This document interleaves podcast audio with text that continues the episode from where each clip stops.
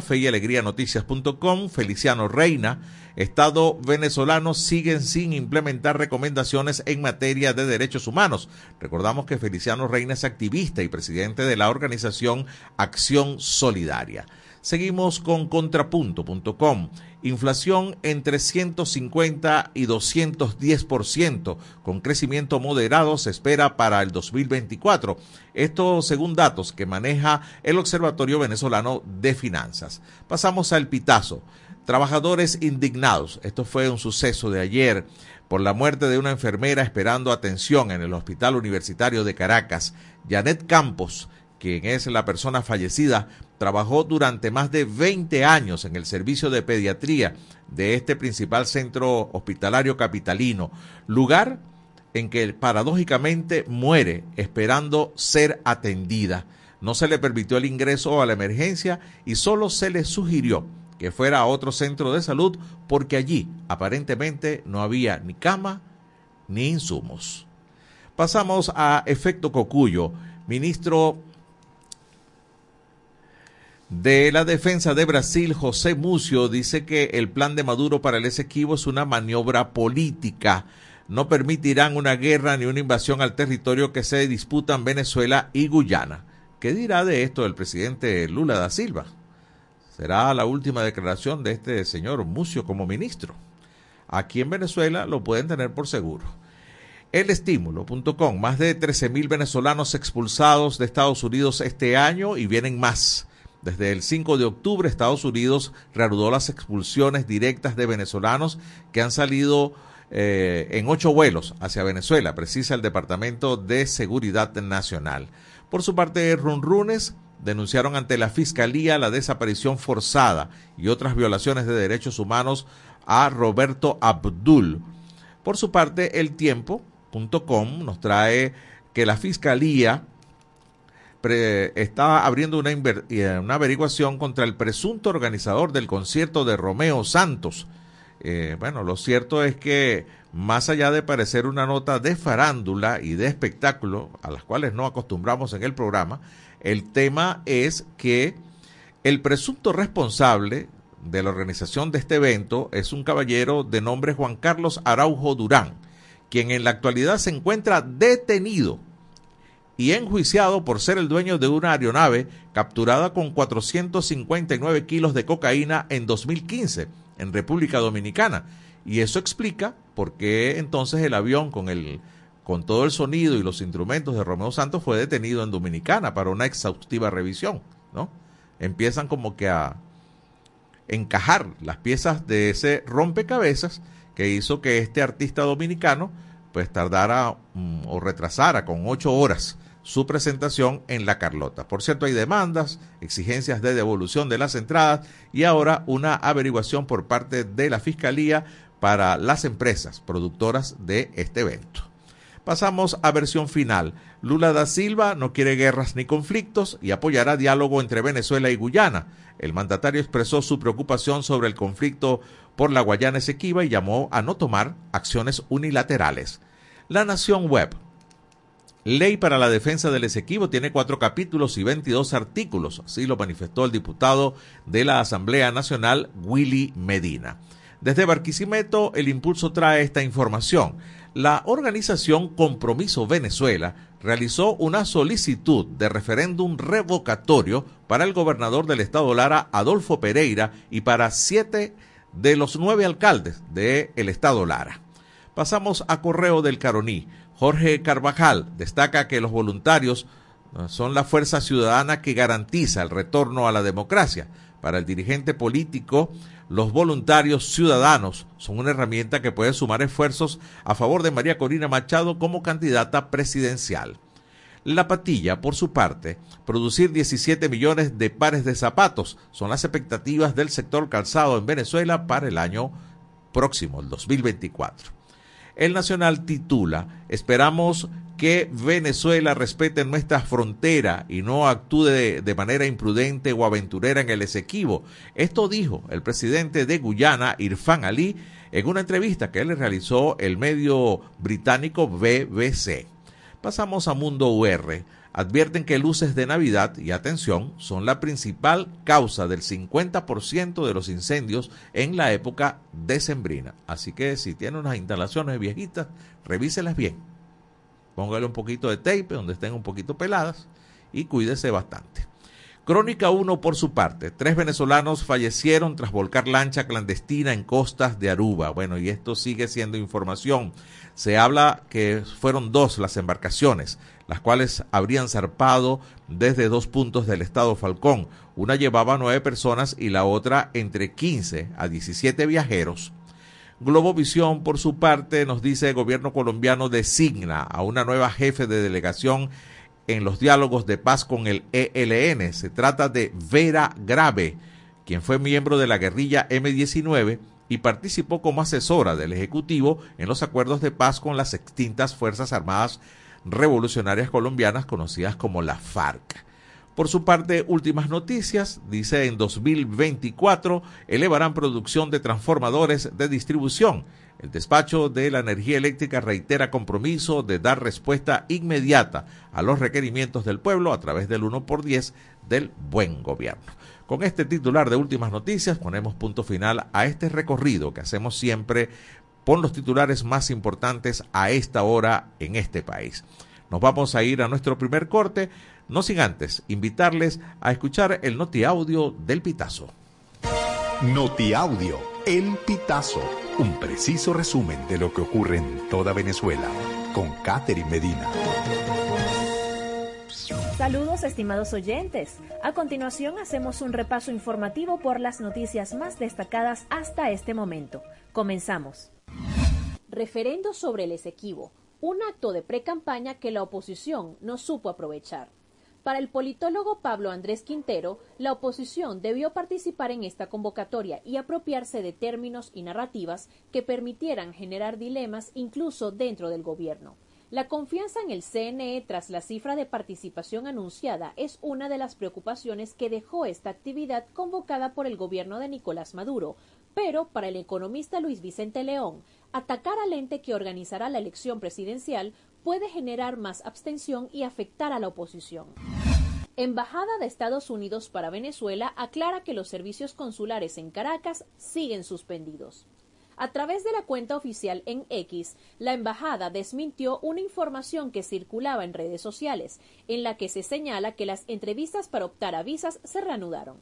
La embajada también aclaró que los solicitantes de visa de inmigrante deben comunicarse con la embajada en Bogotá, Colombia, y seguir las instrucciones que son difundidas por la página web y los canales oficiales.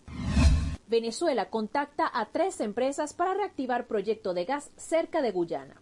La información fue confirmada en exclusiva por la agencia de noticias Reuters. El reportaje señala que se trata del proyecto Plataforma del Tana que quedó congelado hace más de una década. Según la información publicada, el gobernante Nicolás Maduro habría presionado para que la estatal Petróleos de Venezuela, IBP, Chevron y Shell comiencen a trabajar sobre los bloques construidos en alta mar. ONU pidió 650 millones de dólares para atender emergencia humanitaria en Venezuela. Naciones Unidas lanzó este 11 de diciembre su llamamiento anual para financiar las emergencias humanitarias de cara a 2024, cuando aspira a recaudar 46.400 millones de dólares para asistir a 180.5 millones de personas en diversas crisis relacionadas con conflictos, desastres agravados por el cambio climático o economías colapsadas. De este monto global en América Latina, la ONU pide para Venezuela 650 millones de dólares, a los que se sumarían otros 1.600 millones para los países de acogida de refugiados venezolanos, 283 millones para Colombia, 87 millones para El Salvador, 125 millones para Guatemala, 673.8 millones para Haití y 205 millones para Honduras. Yulimar Rojas gana premio a Mejor Atleta del año 2023. Yulimar Rojas, vigente campeona y plusmarquista mundial de triple salto, fue galardonada este lunes 11 de diciembre con el premio a Mejor Atleta del Año en pruebas de campo que otorga World Athletics. También se reconoció, entre otros, al pertiguista sueco Armand Duplantis y al maratonista keniano Kelvin Kipung. Estimados oyentes, este ha sido el panorama informativo hasta esta hora. Narró para ustedes Catherine Medina. Estas informaciones puedes ampliarlas en nuestra página web elpitazo.net. También recibimos tus denuncias vía SMS o WhatsApp a través del 0414-230-2934. Gracias a Catherine Medina, como siempre, por el noti audio del día de hoy, la gente del Pitazo. Muchísimas gracias. Una 14 minutos, nos vamos al corte. Regresamos en dos minutos con más de En este país. Ya regresamos con En este país por la Red Nacional de Radio Fe y Alegría. En Radio Fe y Alegría damos la hora. Una de la tarde y 14 minutos. Somos Fe y Alegría y unidos en familia celebramos la Navidad.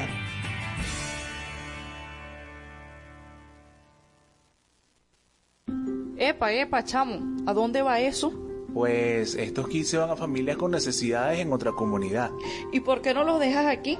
Yo conozco gente necesitada y además tengo muchos amigos que me pueden ayudar con la distribución. No, no, lo lamento señora, pero estos kits son para cubrir las necesidades más urgentes de las comunidades que identificamos luego de hacer una evaluación en la zona. No se la podemos entregar. El trabajo de las organizaciones humanitarias es autónomo de objetivos políticos, económicos, religioso o de cualquier otro interés que no sea humanitario. Eso es independencia, uno de los cuatro principios que guían el trabajo de las organizaciones humanitarias. Un mensaje del equipo humanitario país.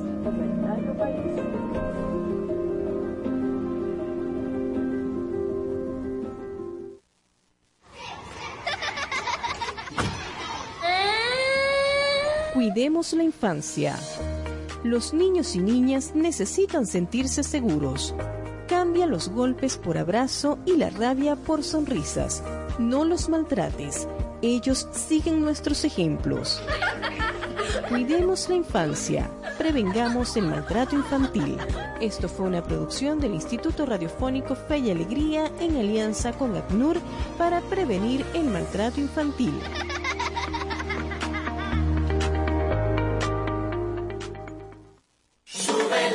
¿Qué tal si nos unimos para salvar la educación? Para que los centros educativos también sean itinerantes, que con estrategias alternativas puedan atender a los niños, niñas y jóvenes que no acudan a la escuela formal. Por los niños y niñas, por el país, fe y alegría, Alianza por la Educación.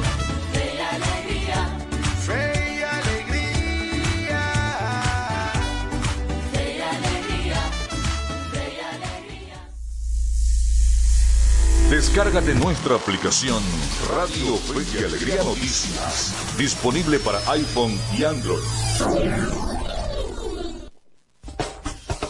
Seguimos con En este país por la Red Nacional de Radio Fe y Alegría.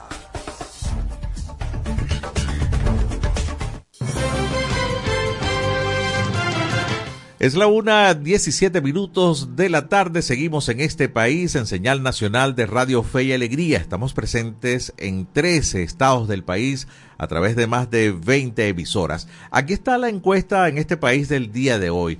A ver, ¿en qué va a usar usted el dinero que tiene ahí disponible? ¿En qué va a invertir su presupuesto para los días finales del año? Navidad, Año Nuevo. A ver, opción A, en hacer ayacas. Opción B en adquirir los estrenos. Opción C en comprar regalos. Y en opción D no tengo presupuesto. Voy a repetirle cuál será la prioridad en la que empieza a invertir su presupuesto para los días finales del año. Opción A, hacer ayacas. Opción B, adquirir los estrenos. Opción C, comprar regalos. Opción D, no tengo presupuesto para eso. Sus respuestas, por supuesto, a través del 0424-552-6638 vía mensaje de texto o WhatsApp. Al hilo telefónico, ya tenemos a nuestra primera invitada en la tarde de hoy. Se trata de la profesora Yelena Salazar. Ella es socióloga, forma parte del Observatorio de Universidades, OBU, docente de la Universidad Centro Occidental, Lisandro Alvarado, es coordinadora del Observatorio de Universidades y especialista en gerencia de programas sociales de la UCLA. Buenas tardes, profesora Yelena. La saluda José Cheo Noguera. Gracias por atendernos. Buenas tardes, José, ¿cómo te ha ido? Gracias por la invitación. gracias a, ti, Yelena, por atendernos. A ver, eh, eh, OBU se ha especializado en este trabajo de mirar adentro de las universidades, la asociación, la situación socioeconómica no solamente de todo el sector universitario, no solamente de los docentes y los estudiantes, de las universidades en general, y quizás ha sido una de las pocas instituciones, cuidado si no la única, que ha venido eh, haciendo visible la situación de las universidades. Hoy queremos hablar un poco, Yelena, sobre eh, cómo están los docentes universitarios en este momento. A ver, desde el punto de vista económico, cómo está el éxodo, eh, ¿Cuántos docentes quedan en el país? Cuéntanos qué tienen en OBU a raíz de su más reciente trabajo. Mira, en cuanto a lo económico, eh, eh, por supuesto, el tema de los salarios es el, tema más que más se hace relevancia por el deterioro que han tenido en los últimos años. Por, por, ejemplo, un docente titular de dedicación exclusiva, que es un docente que tiene doctorado y y tiene un promedio de 12 años dentro de la universidad o más, gana como sueldo base 20 dólares mensuales, sin asignarles las bonificaciones que le aumentaría un poquito más el sueldo. Y en el caso de un profesor que esté entrando a la universidad de dedicación exclusiva, que sea instructor, está alrededor de los 11 dólares mensuales. Entonces ya por ahí tú puedes ver la situación socioeconómica que vive el docente universitario que en su mayoría tiene que dedicar, eh, compartir su trabajo de docente con, otro, con otros trabajos que le permita alcanzar un ingreso mayor para poder, eh, para poder subsistir. Pues. Y para ello me imagino que están cambiando su dedicación, ¿no? Para poder eh, trabajar afuera y, poder seguir en la universidad. aquellos que decidan. La mayoría, Sí, la mayoría este, Sí, la dedicación se cambia, pero la diferencia de los sueldos no es mayor, no es mucho entre unos escalafones y otros. Entonces, este, sin embargo, pues, eh, qué sé yo, más del 70% se dedica, tiene otros trabajos alternativos que pueden ser, generalmente no son, eh, no cumplen con las ocho horas diarias de trabajo, sino que excede la cantidad de horas, de horas laborales. O sea, puedes trabajar en la universidad, pero también pueden dedicar en otros horarios nocturnos u otras horas del, del día a, generar un ingreso extra. Claro. ¿Y, tienen ustedes alguna estadística del de, éxodo de docentes? ¿Cuántos han renunciado? ¿Cuántos se han ido del país? ¿Han manejado ustedes esa información? El, este, en cuanto a las renuncias, pues las primeras, digamos, los primeros años de éxodo fueron en los años de la más fuerte de la migración, el 2020, el 2017, allí, claro, a nivel de cada, esto es muy variable a nivel de cada universidad y de cada decanato. Tú ves que hay decanatos o facultades más afectadas por los éxodos, sobre todo las que están asociadas a las ingenierías, este, matemáticas, ciencias duras y hay unas que están menos afectadas, pero en general todas fueron afectadas. Cuando uno revisa, por ejemplo, eh, para un poco sacar el, eh, cómo lo de los éxodos, nosotros vimos el promedio de edades de docentes universitarios. Y, un docente universitario en promedio tiene 52 años, es decir, que ya es una persona mayor, lo que significa que los, los más jóvenes fueron los que emigraron, los que se fueron de, de las universidades venezolanas. Bueno, y, la, y la otra cosa que hace ver que si ese promedio se ha mantenido es que tampoco están ingresando jóvenes a dar clases, ¿no? No hay ningún interés por, por personas, por profesionales eh, jóvenes de ingresar a la universidad. No hay estímulo, no hay ningún estímulo. Este, recuerda que antes cuando la gente ingresaba a la universidad, básicamente era por los sueldos y los beneficios sociales. En la actualidad, básicamente los beneficios sociales se han perdido en el tema económico, en el tema eh, de salud, en el tema de becas, etcétera, ¿no? O en el tema de estudios para mejorar, para eh, actualizarse, ¿no? Entonces, tú ves ahí un deterioro. Por ejemplo, en el tema de salud, nosotros eh, hay un dato que nos impactó mucho, que decía que el 59% de los docentes decía que cuando tenían emergencias médicas, eh, tenían que vender o intercambiar bienes para poder cubrir los gastos de, de salud. cuando antes tú esos gastos los tenías cubiertos por un seguro médico, ¿no? Claro, y por los institutos de previsión social que, prácticamente no existen. ¿no? Sí. sí.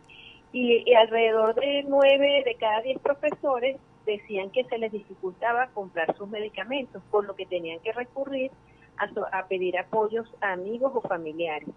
Entonces eso eso te ve un poco, digamos, la situación de pobreza en la que se encuentra el docente universitario.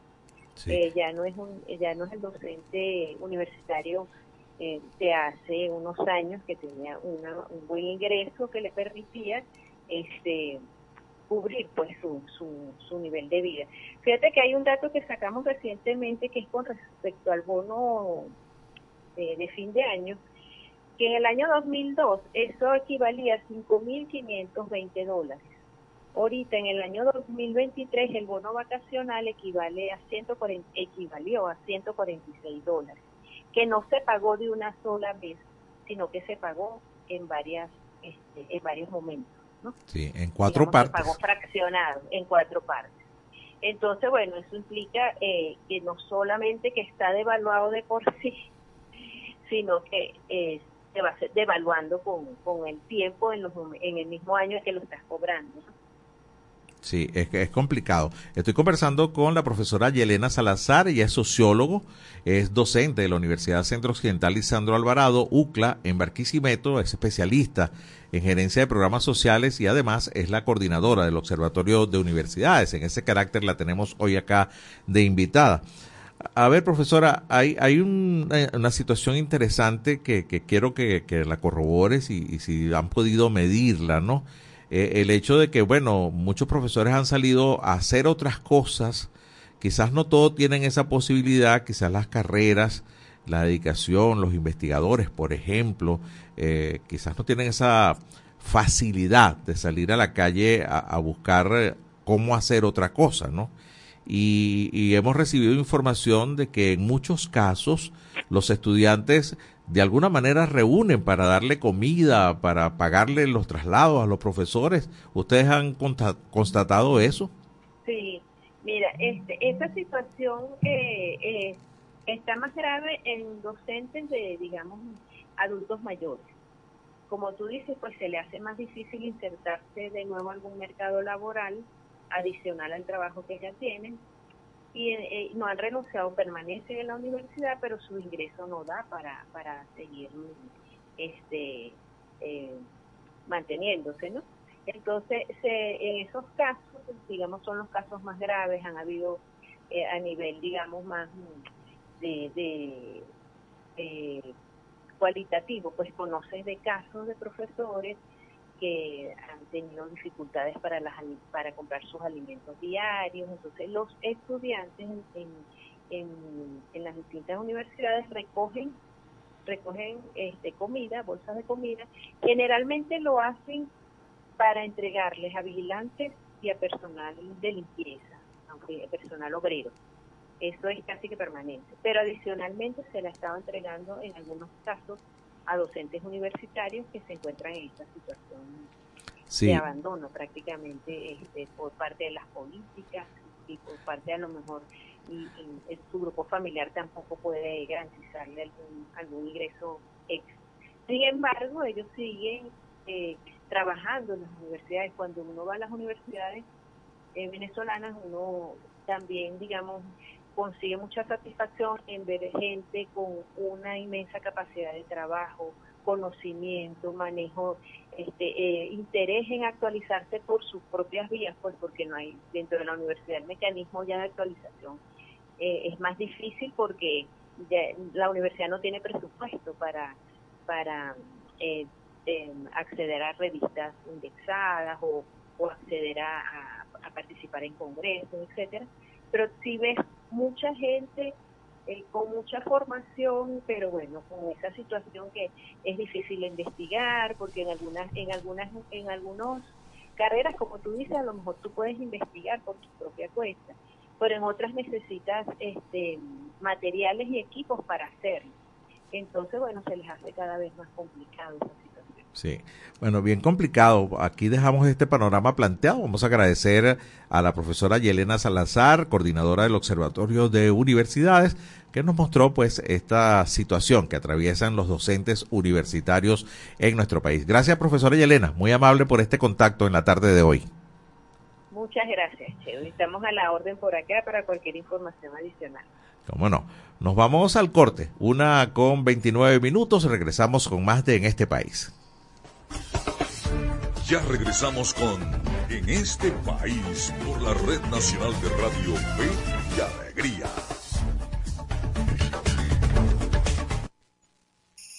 En Radio Fe y Alegría damos la hora. Una de la tarde y 29 minutos. Somos Fe y Alegría y unidos en familia celebramos la Navidad.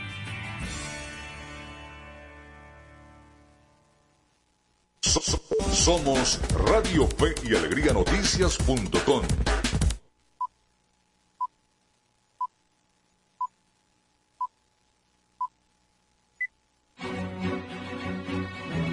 A partir de este momento, más de 25 emisoras interconectadas para llevarte información con todas las voces. Radio Fe y Alegría Noticias. Avance informativo. Avance informativo. Muy buenas tardes, sean bienvenidos y bienvenidas al presente avance informativo. A esta hora les acompaña Juan Carlos Rosales.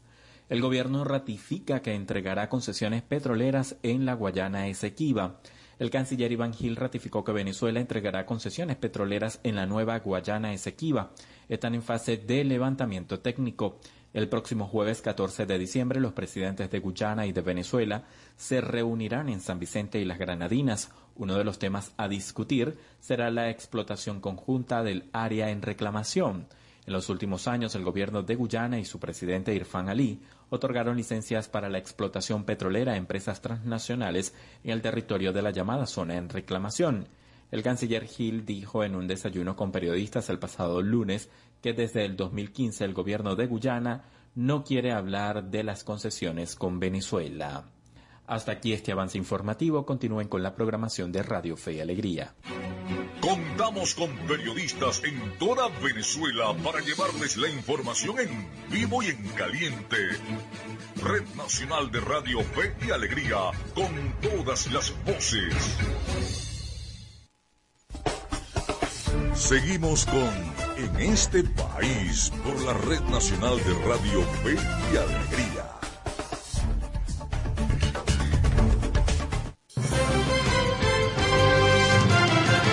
Una 32 minutos de la tarde, vamos a recordarles la encuesta en este país del día de hoy. ¿Cuál será la prioridad en la que piensa invertir el presupuesto que tiene para estos días de Navidad y de fin de año? Opción A, para hacer ayacas. Opción B, adquirir estrenos. Opción C, comprar regalos. Y opción D, no tengo presupuesto. Algunas de las respuestas tienen que ver con la opción D no tenemos presupuesto, estoy limpio, colocó por aquí el señor Juan desde Santa Isabel, desde Barquisimeto. Bueno, vamos a presentarles nuestra producción preparada para el día de hoy. Comenzamos con el micro de Venezuela Electoral. Y esto es Venezuela Electoral, una cápsula diaria con noticias e informaciones sobre las elecciones venezolanas. Desde la Plaza El Venezolano de Caracas, diputados de la Asamblea Nacional consultaron al pueblo sobre el proyecto de ley orgánica para la defensa de la Guayana Esequiba vinimos a escuchar los aportes de los venezolanos sobre la ley que responde al mandato popular que millones, con su voto el pasado 3 de diciembre, rechazaron el laudo arbitral de París y apoyaron el Acuerdo de Ginebra como único instrumento válido para resolver la disputa territorial, declaró el primer vicepresidente de la Comisión Permanente de Política Interior, diputado Julio García Serpa. Adelantó que existe un mecanismo digital donde el pueblo puede generar sus propuestas, Adicional a ello, expuso que también se ha dispuesto un código QR en las páginas institucionales y las redes sociales de la Asamblea Nacional. Entre tanto, el diputado Juan Carlos Alemán, al explicar en detalle la importancia del debate, adelantó que existe la posibilidad de incorporar nuevos sectores sociales a este gran debate por la defensa territorial heredada por nuestros libertadores. La actividad culminó con la participación cultural de Luceritos de la Patria, del Gabinete Cultural de la Parroquia Catedral de Caracas. Vía Contrapunto los acompañó José Cheo Noguera. Escucharon Venezuela Electoral. Pueden seguirnos en las redes sociales del programa en este país. En este país. Una 34 minutos de la tarde. Vamos a continuación a escuchar el reporte que nos tiene María Gabriela Álvarez de Radio Fe y Alegría Noticias en Barquisimeto. Nos estará hablando sobre el trabajo maravilloso que realiza la Fundación Una Voluntad por Venezuela. Saludos compañeros y gracias por este contacto informativo. En estos momentos pues nos encontramos con miembros de la Fundación Una Voluntad por Venezuela, quienes trabajan para donar esas voluntades a los niños del país, en este caso acá en el estado Lara. Nos encontramos con tu nombre. Renzo Hernández. ¿Cuál es tu cargo dentro de la fundación? Bueno, yo soy miembro de la Fundación Una Voluntad por Venezuela y mi cargo allí como tal en la directiva es llevar a cabo todos los voluntarios, llevar todo lo que es la estadística de los voluntarios que se van sumando, hacer el llamado a cada uno de ellos, tener los reportes y hacerle participaciones a ellos de las actividades que se van a realizar. Somos un equipo eh, que está conformado por presidente, vicepresidente y tenemos cada uno unas funciones que, que realizar allí. ¿En qué consiste la Fundación Una Voluntad por Venezuela? ¿Qué trabajan? ¿Cuál es el, el objetivo de esta fundación? Es una fundación sin fines de lucro. De verdad que nosotros, eh, con las donaciones que nos hacen llegar, eh, de las actividades que van a hacerse, con eso mismo es que nosotros participamos en las partes donde vamos a ir, pues ya sean en las comunidades que en realidad necesiten allí de más bajos recursos. Y con esas este, donaciones es que hacemos la actividad. ¿Qué tipo de actividades son? por lo menos visitamos a las casas de los abuelos, José Gregorio Contreras es una que siempre nosotros visitamos bastante porque necesita mucho y no nada más esta fundación, de verdad que todas las fundaciones que nos están escuchando y que puedan ir hasta allá, llegarse hasta allá, la señora Anneli, que es una de las miembros de allí, ella es la que recibe a los abuelos y hay de verdad bastante carencia, de verdad bastante cosas que necesitan allí esos abuelos. Hacemos allí actividades, donaciones de ropa, eh, material de limpieza, materiales médicos, compañía con compañía de médicos, especialistas, personas así que se quieran este eh, con nosotros contactar, lo llevamos para allá con, con ellos y hacemos esas actividades allí. ¿Desde cuándo funcionan esta fundación? Un poco de la historia. Bueno, esta fundación nace hace como seis años. Yo llegué al, eh, tengo cinco años ya en la, en la fundación y fue por las redes sociales. Ingresé por las redes sociales a través de observando esas actividades, me llamó la atención y bueno, allí me hice partícipe y comencé a trabajar bastante. Es un trabajo que obviamente lo que lo agradece es Dios, porque es un trabajo que tenemos que sacar de verdad de corazón, de tiempo, significa tiempo, ocupaciones, y en ese momento es donde tú dedicas, pero eso lo gratifica es solamente Dios y la Virgen. Bueno, seguimos escuchando parte de los miembros de esta fundación que suma voluntades para ofrecerle a aquellas personas más vulnerables eh, los recursos que necesitan. ¿Cuál es tu nombre? Carmiña Rodríguez. Yo soy voluntaria de la, de la, Fundación Una Voluntad por Venezuela, como dijo mi compañero. Estamos acá para ayudar, para extendernos, para que las personas se puedan sumar y colaborar, ¿verdad? Ah, no pueden sumarse por X o por Y, pero por lo menos pueden colaborar con lo que hacemos a través de, un mensaje, de un llégate, como dicen por ahí, ¿no? De que, o sea, que uno pueda lugar, eh, del lugar a poder llevar ese rinconcito y darle un poco más de sonrisa y alegría a cada uno de ellos. En tu caso, ¿qué te motiva a seguir y continuar en este tipo, formar parte de este tipo de actividades, de esta fundación en específico? ¿Qué me motiva a los niños? De verdad, los niños es la, la, la gratitud de lo que uno hace. Solamente ellos, aparte de los abuelos, claro está, son la, la, es la recompensa de lo que tú haces, es la gratitud, es la sonrisa que Dios te, te van a dar cada vez que tú des algo de ti. ¿Qué es lo que tú das? Es tu tiempo, porque el tiempo vale oro. Y si tú no aportas ese tiempo, ¿qué le vas a dar a esos niños? ¿Cierto? En cambio, eso es lo que nosotros recibimos, esa es mi recompensa, esa es mi gratitud. Bueno, ahí escuchábamos parte de los miembros de la Fundación Una Voluntad por Venezuela, acá en el estado Lara, quienes trabajan pues para eh, darle esos recursos a las personas y a las comunidades más necesitadas y vulnerables en la región. Desde Barquisimeto les reportó María Gabriela Álvarez para Radio Fe y Alegría Noticias.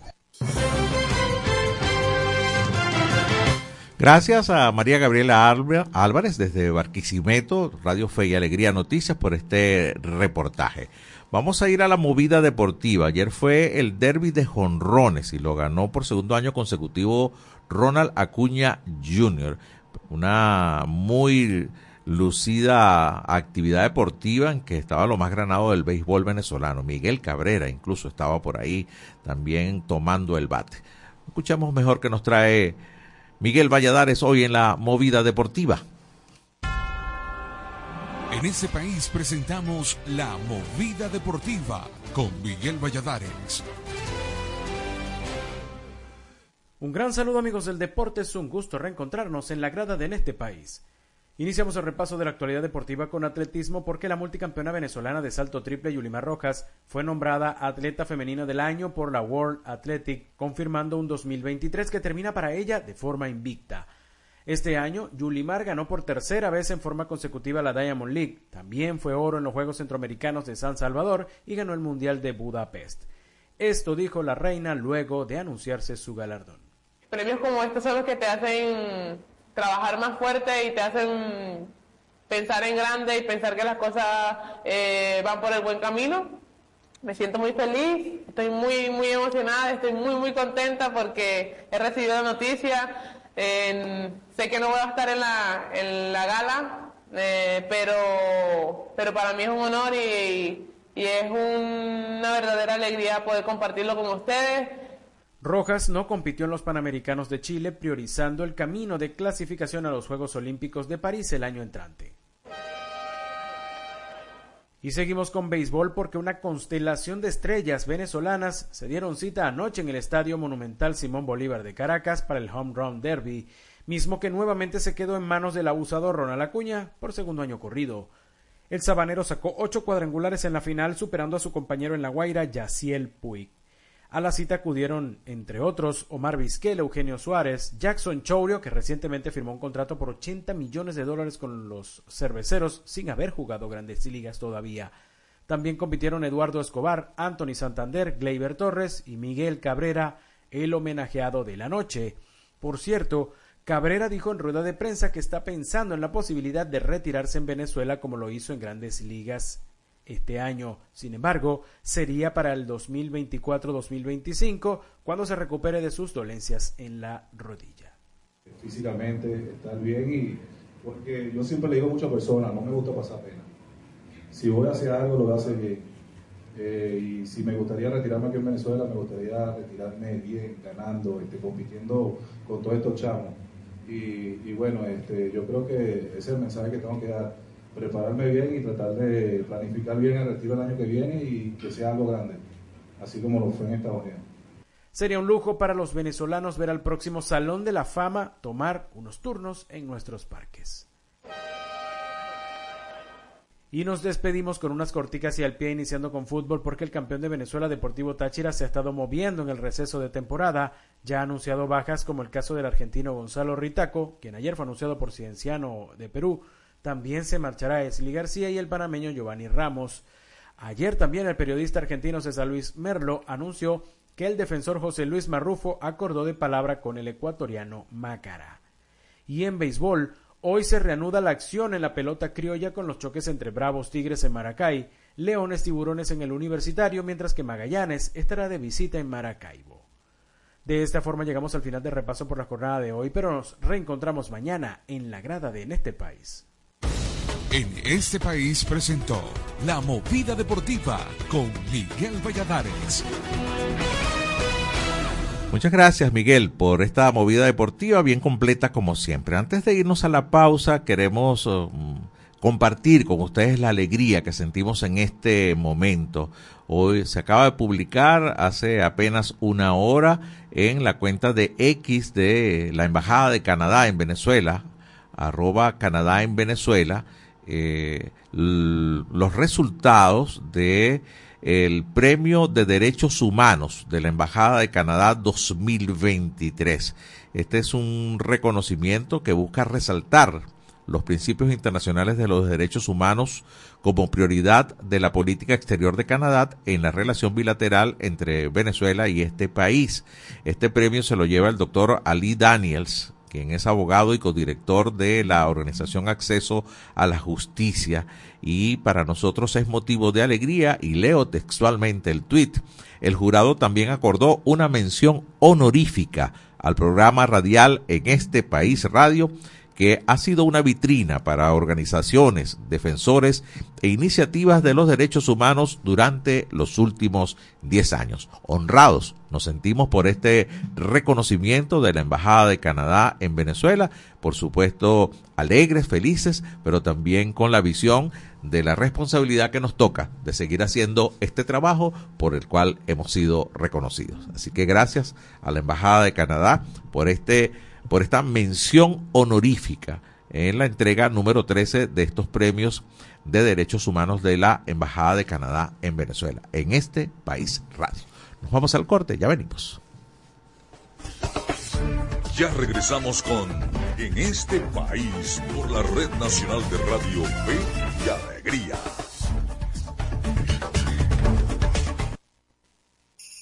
En Radio Fe y Alegría damos la hora.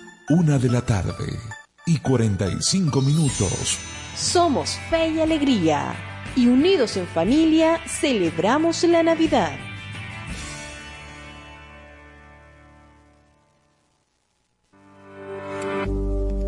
Resguárdate en línea. Resguárdate en línea. Marketplace es la plataforma de ventas digitales con el mayor número de usuarios en el país, pero también la de mayor cifra en fraudes.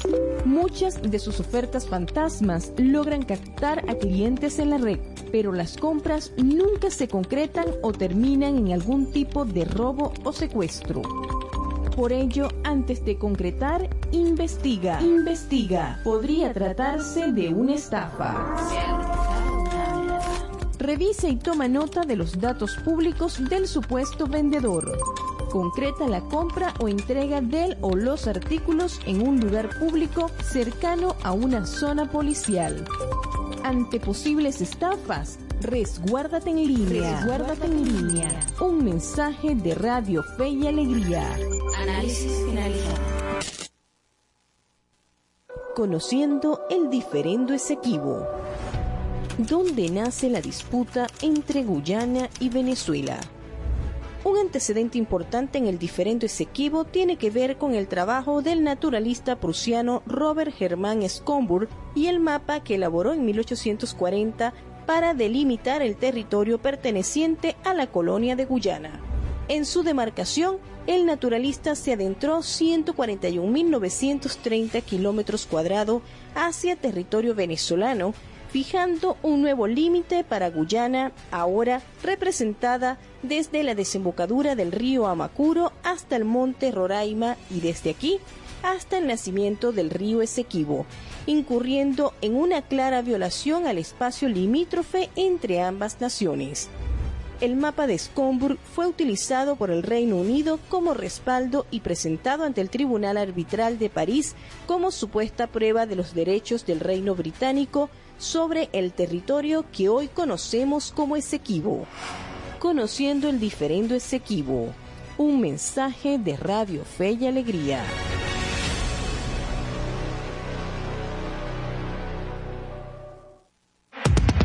Descárgate nuestra aplicación Radio Fe y Alegría Noticias, disponible para iPhone y Android.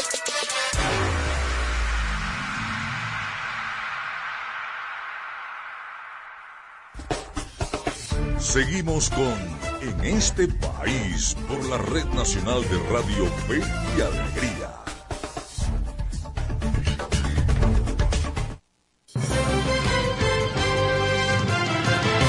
Una 48 minutos de la tarde, seguimos en este país a través de la señal nacional de Radio Fe y Alegría en 13 estados de Venezuela y por más de 20 emisoras de manera simultánea. Les recuerdo ya casi al final nuestra encuesta de hoy, cuál es la prioridad en la que usted piensa invertir su presupuesto para finales de este año, Navidad y Año Nuevo, hacer ayacas. Opción A, adquirir los estrenos. Opción B, comprar regalos. Opción C, Opción D, no tengo presupuesto. A ver su respuesta a través del 0424-552-6638 vía mensaje de texto o WhatsApp. Ya está el hilo telefónico nuestra siguiente invitada. Se trata de Rosmina Suárez Piña. Es periodista con enfoque en ciencia y ambiente, actualmente produciendo contenidos sobre cambio climático para efecto Cocuyo. Además es miembro de la red de periodistas climáticos de Oxford. Vamos a estar hablando a propósito de un reportaje que refleja la situación de las mujeres que están en la Guajira venezolana. La saludo, Rosmina, soy José Cheo Noguera. Buenas tardes, gracias por atendernos. Muchísimas gracias a ti, José, por la invitación. Rosmina, a ver, eh, estuve leyendo el artículo y, retrata una realidad bien fuerte de, todo el sacrificio, ¿no? El título, las mujeres son las que más padecen la sequía en la Guajira venezolana. Coméntanos eh, todo este trabajo que han realizado para que el público en general se pueda enterar.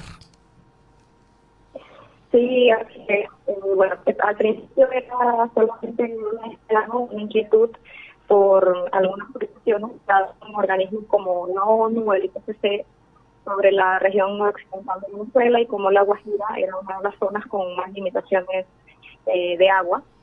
Entonces, bueno, me di a la tarea de, de, ir hasta allá, porque no es lo mismo ir a tratar la situación que verla desde algún informes, ¿no?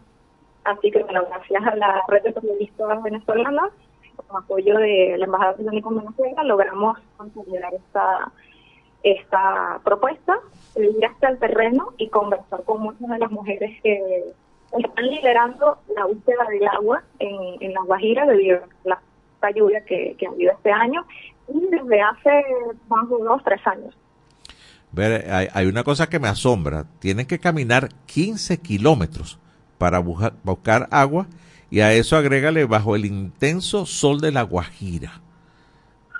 Sí, y por supuesto teniendo en cuenta que no hay carreteras, todo desde tierra, eh, la única manera es como bicicleta, las mujeres emprenden esta búsqueda a pie, algunas niñas, incluso de, de incluso nueve años, hasta los cuellos, a, a tratar de conseguir agua, pero Ah, también está sucediendo que pues los arroyos están secos, los donde los el agua están secos y pues solamente es como el agua emposada de la que incluso animales bueno, de, allí, ¿no? Así que, o sea, estamos viendo un, problema de la salud pública porque, por ejemplo, en la protagonista del, reportaje que, que hice, toda su familia tiene problemas de la piel, estomacal, debido al agua que de, uno de los abuelos de la zona. Sí, bueno, es terrible, ¿no? Eh, es un municipio, o sea, es una, una zona que tiene 2.370 kilómetros cuadrados y lo que estoy leyendo es que a veces salen en búsqueda de agua y el pozo está seco y cuando y cuando no está, pues el agua tiene estas características que tú acabas de comentar, ¿no? Es una situación bien terrible. No hay quien pueda ayudarlos, eh, Rosmina, en este trabajo que has hecho eh, a ver, ¿quién, ¿quién pudiera ayudarlos, no? Bueno, fíjate que una de las cosas que más me llamó la atención en toda la búsqueda de, información sobre la escasez de agua en, en esa zona es que muchos recuerdan la visita que hizo Hugo Chávez en 2010 cuando hubo inundaciones en La Guajira, porque también pasa que, bueno, como esa zona no tiene llenos sanitarios ni eh, tuberías, o sea, pues tiende a inundarse mucho más rápido que, otras zonas. Entonces, los habitantes recuerdan mucho la visita de Hugo Chávez cuando en 2010 se inundó toda la Guajira, que hubo una cantidad de pérdidas muy incalculables, y en la que él prometió pues un plan de reestructuración integral para volver a darle a la Guajira carreteras, viviendas, eh, todo lo que necesitara, y pues bueno, ahorita 13 años de, de ese anuncio, pues la Guajira ni siquiera tiene cobertura telefónica estable y, o sea, sufren hasta apagones de, de horas o incluso días, que muchas veces vemos en, en redes sociales como, como algunos pobladores incluso protestan por esta situación. Eh, es prácticamente de abandono, ¿no? Y, y, es un poco lamentable porque aún hay gente que resiste en, esa zona de la Guajira. Sí. Estamos conversando con Rosmina Suárez. Ella es periodista con enfoque en ciencia y ambiente del staff de Efecto Cocuyo. Escribe también contenidos de cambio climático. A ver, Rosmina, ¿es, un tema cultural el hecho de que tengan que ser las mujeres las que salen a buscar el agua? ¿Forma parte de, esa cultura eh, ahí en La Guajira? ¿Los hombres están en otras actividades? Sí, eso es una de las cosas que más me llamó la atención porque, a ver, organismos como la ONU han puesto el foco en cómo las mujeres en general de cualquier etnia eh, pues asumen como un de cuidadoras y con una carga doméstica mucho más elevada. Pero en el caso de, de los humanos, la organización social de este pueblo es liderada por las mujeres. Y pues la búsqueda de agua también, allá es algo como más cultural. Sin embargo, el liderar esta búsqueda de agua también las expone a una gran cantidad de enfermedades que hemos descrito en el, reportaje, algunas incluso de, índole sexual, ginecológica, quedan en riesgo incluso por la falta de agua de una mala higiene por ejemplo. Así que, bueno, está expuesta todo tipo de dolencias crónicas. Sí, tú estuviste ahí en esa zona, ¿no? Haciendo el reportaje. Sí, subimos el terreno y conversamos con muchas de las mujeres que están allí, muchas de las, sobre todo familiares de quienes protagonista el reportaje, eh, una mujer llamada Ana Clema, así que ahí pueden leer como todas las incidencias de a ver, la, población más cercana, más decente, que pudiera tener algún servicio de agua con cierta regularidad, está más o menos a qué distancia de esta zona en, donde hiciste el reportaje. Eh, a ver, es, en la zona, digamos, que tiene como un servicio de agua más estable, porque algunas cuentan con pozos de agua, es para Guaypoa. Y hasta cerca de la Guajira fuimos, wow, son, yo creo que más de 20, 30 kilómetros más o menos. Porque ahí entras a la Guajira y menos, menos servicios, menos menos cobertura telefónica, eh, prácticamente quedan aislados. Sí, es una situación realmente terrible, realmente. Bueno, Rosmina, de verdad que, que agradecemos mucho este contacto, un poco para visibilizar esta situación en esta Venezuela en que hay tanta disparidad, ¿no? Es increíble pensar que, que, hay que recorrer 15 kilómetros a pie, a pleno sol, y no cualquier sol, el sol de la Guajira, para conseguir agua, estar expuestos a que no la consigas, y si la consigues estás contaminada vaya que, que, se siente uno como privilegiado en esta parte del país, ¿no? Pero también un poco dolido en, ver que hay tantos venezolanos, en este caso de la etnia guayú, que, que, las pasan bien fuertes, ¿no? Las pasan las de Caín, ¿no? Así es, y también, bueno, nosotros como periodistas que tenemos de llegar hasta allá y, pasar las más de 13, 13 o 14 alcabalas policiales o puntos sorpresa porque también tienen una situación allí de, seguridad bastante fuerte. no Hay muchos a quienes nos devuelven y pues bueno, tenemos que hacer las cosas también con, con sumo cuidado para dar a conocer esta realidad. Bueno, Rosmina, agradecemos eh, tu valentía en primer lugar y sobre todo pues la preocupación de trabajar eh, en esta fuente de ciencia y ambiente que es bien difícil y sobre todo descubrir tantas cosas que son muy lamentables en este país. Así que gracias por este contacto, Rosmina, muy amable. Muchísimas gracias a ustedes, un abrazo. Rosmina Suárez Piña, periodista con enfoque en ciencia y ambiente de Efecto Cocuyo y miembro de la red de periodistas climáticos de Oxford. Vaya que este artículo creo que todavía está colgado en Efecto Cocuyo. Las mujeres son quienes más padecen la sequía en la Guajira venezolana. Con este reportaje ponemos punto final al programa de hoy, agradeciéndoos a ustedes, por supuesto, nuestra sintonía, la sintonía eh, que nos dispensan. Los invitamos para esta noche, para la emisión nocturna de En este país. Este equipo se despide. Será hasta mañana a partir de la una de la tarde. Tengan todos ustedes feliz tarde. Pásenla bien. país.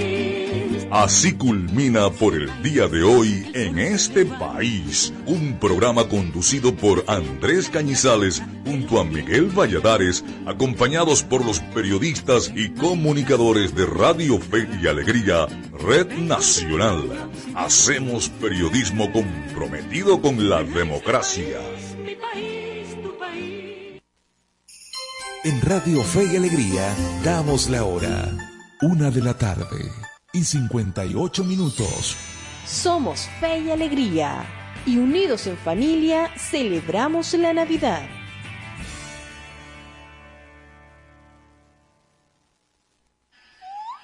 De los nueve países que conforman la región panamazónica, Brasil es la nación que alberga más territorio, con una extensión que equivale al 62% de su superficie.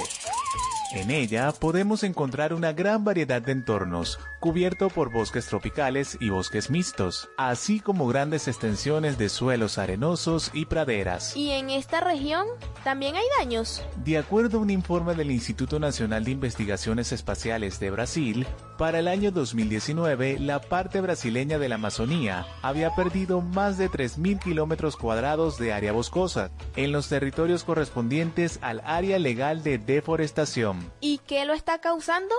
La expansión agropecuaria es la principal causa de deforestación en la Amazonía brasileña, ya que desde 1985 Brasil ha duplicado la superficie destinada a la explotación legal de sus tierras, pasando a 18.7% del territorio cubierto en 2020. ¿Y cómo ayudo a cuidarla? Si Brasil quiere mantener su bosque en pie, es necesario encontrar nuevas formas de comercio que le permita tanto la conservación de los recursos forestales como la protección de sus espacios. Que esto sea de otra manera también depende de nosotros aprendiendo juntos a cuidar la casa común. Una producción de la Iniciativa de Ecología Integral y Panamazonía con el apoyo de Accenture.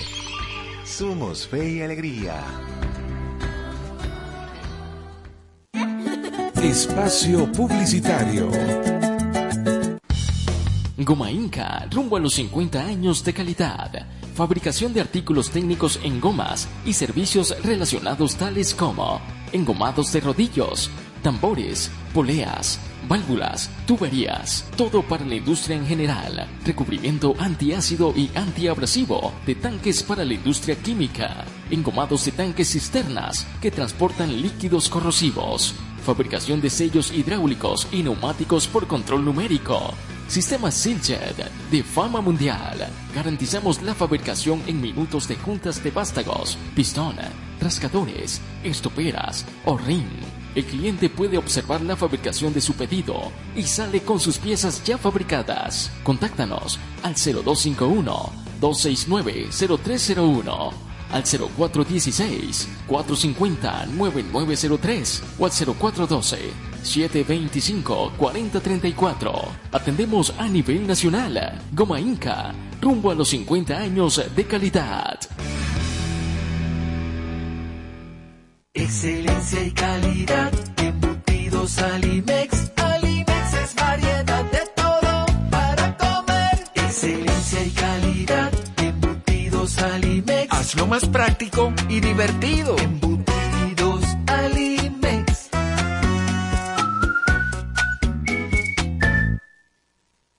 Encuentra la montura que más se adapte a tu estilo y disfruta el contraste de colores con cristales de tecnología avanzada. Disponibles en Óptica Evelyn. Lentes multifocales, digitales, correctivos, visión sencilla, lentes de contacto y de sol en los mejores materiales a un superprecio. Te ofrecemos también consulta oftalmológica. Óptica Evelyn, carrera 19 entre calles 43 y 44. Teléfono 0412-510-9993. Síguenos arroba óptica.evelyn, porque nuestro color favorito es verde bien. Fin del espacio publicitario me compré este celular y según y que tiene inteligencia artificial y se llama Siri. Voy a echarle que era Siri. Oye Siri, ¿qué hago con mi vida? Lo primero que debes hacer es culminar tus estudios.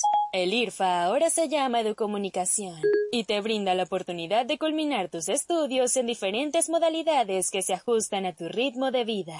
Síguenos en arroba sin salón FIA. ¿Puedo ayudarte en algo más? ¡Chamo!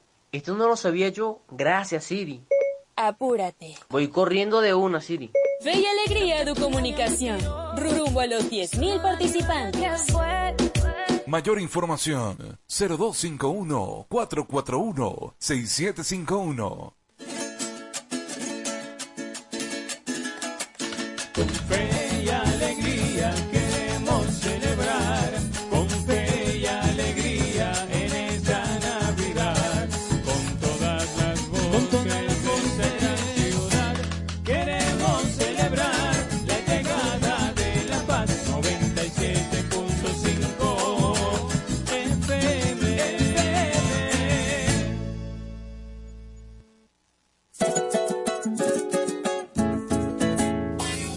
Continuación, programa recreativo.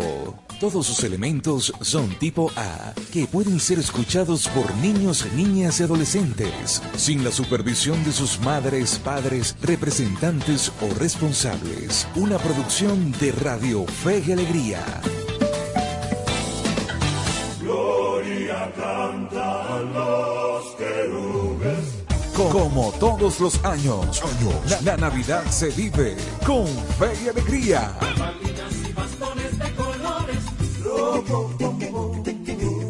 Programación especial. Música, concursos, complacencias y un staff de productores y locutores dispuestos a acompañarte en estas Navidades. Navidad con fe y alegría. Celebremos el nacimiento y el nuevo año con la radio de todas las voces. 97.5 FM. Fe y alegría. Navidad con fe y alegría.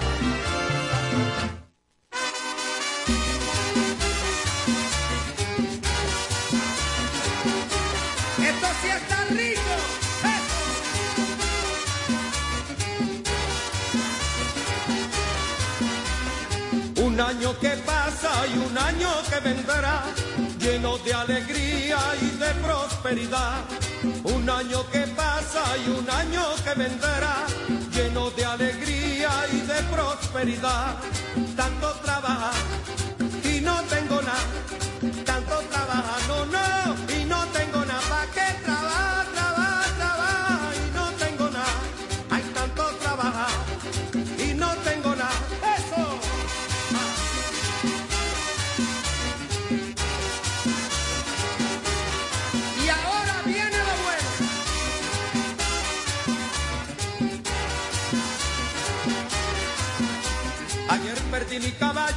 mis espuelas y mis polainas. Me dicen que le encontraron y siempre la misma valga me dio. Ayer perdí mi caballo, mis espuelas y mis polainas. Me dicen que le encontraron y siempre la misma valga me dio. Tanto trabaja